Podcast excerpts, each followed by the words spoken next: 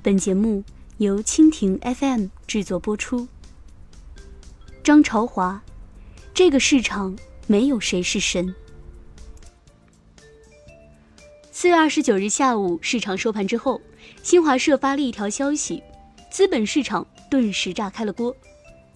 这条消息的内容是这样的：泽熙投资管理有限公司法定代表人、总经理徐翔等人涉嫌操纵证券市场内幕交易犯罪，于近日被依法批准逮捕。上述案件均在进一步的侦办当中。这是徐翔自去年十一月一日在杭州湾跨海大桥上被捕后，首次有官方消息透露出来。而此次消息的来源方为青岛市公安机关。这也印证了之前徐翔被关在青岛的传闻。有消息进一步披露，根据泽熙基金实际操纵人徐翔交代，他与五十多位上市公司董事长勾结操作二级市场，向二十多个高级干部的家属输送利益。他同时也是这二十多个高级干部的家属的白手套。徐翔的四百多亿资金已确定将被尽数罚没。如果此次根据操纵证券市场罪和内幕交易罪起诉的话，徐翔将至少面对十年的监禁。这也意味着宁波涨停板敢死队队长、韭菜心目中的股神、中国资本市场的传奇、曾经叱咤资本市场的泽熙系彻底陨落。徐翔的故事几乎同步于 A 股。徐翔在高中时就开始交易，他完全是自学成才的。一九九三年，还是个高中生的徐翔，带着父母给的几万元本钱进入股票市场。十八岁，徐翔放弃高考，专心投资。到二十世纪九十年代后期，徐翔和几个以短线擅长的朋友被市场冠名“宁波涨停板敢死队”，投资风格剽悍，被敢死队选中的股票大进大出，高起高落。这批人以银河证券宁波解放南路营业部为核心，成员二十人左右，核心是徐翔、徐晓、张建兵等。徐翔在成名之后，更被媒体封为“涨停板敢死队”总舵主。名气渐响之后，徐翔的一举一动开始为外界所注意，特别其在营业部的仓位、持股很容易被泄露。有人专门分析其持股以跟风投资，徐翔对此颇为苦恼，称希望阳光私募能争取到机构席位，摆脱跟风者。宁波也已经承载不了徐翔的财富和梦想。二零零五年，徐翔从宁波迁到上海，经历了 A 股的一波大牛市。二零零九年成立泽熙投资，经过三年的发展。目前总管理规模在七十亿元左右，规模仅次于目前阳光私募中管理资金规模排名第一的上海重阳投资。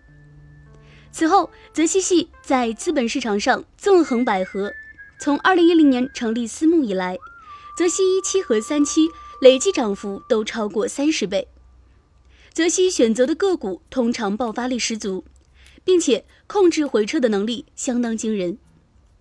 五年来，从泽熙布局的个股总体来看，我们可以看到以下的特点：持股方面，中小创个股数量已超过沪深主板，百亿元以下个股数量占全部现升个股的比例接近百分之八十。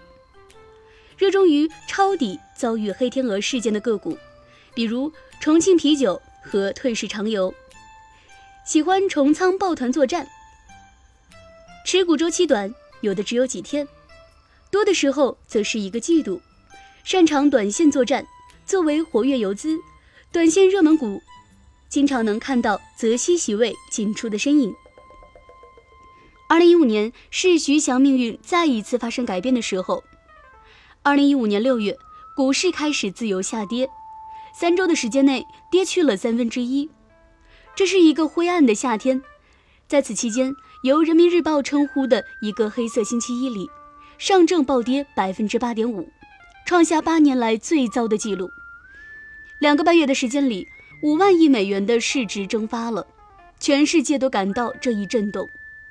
政府对危机的反应快速出手重，大股东限售，IPO 叫停，政府还动员一个国家队，用了三万亿人民币进行救市。然而，徐翔在市场这一自由落体中毫发无损，市场再一次为他精准逃顶所折服。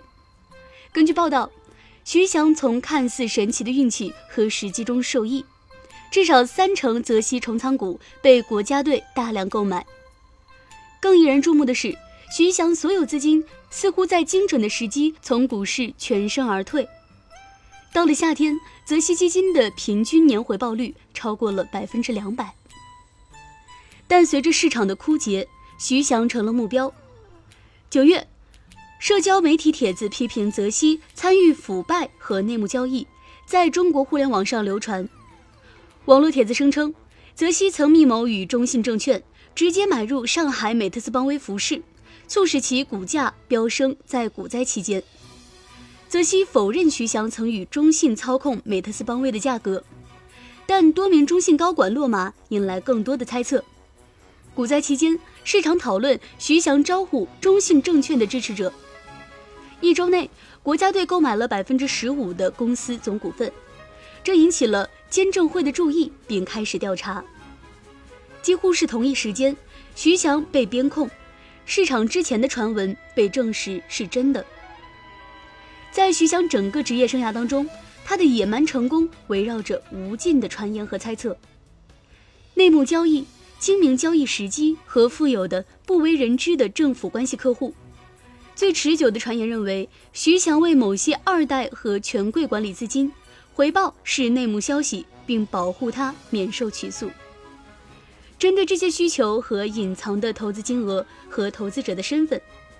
传言介于完全可信和无法验证之间。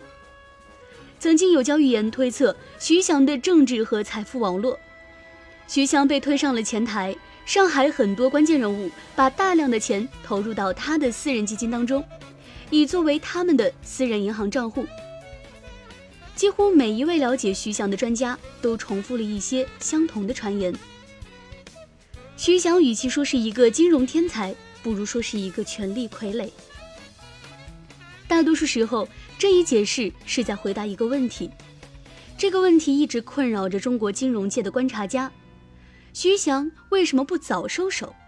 这个问题，我想大家心中应该都有数。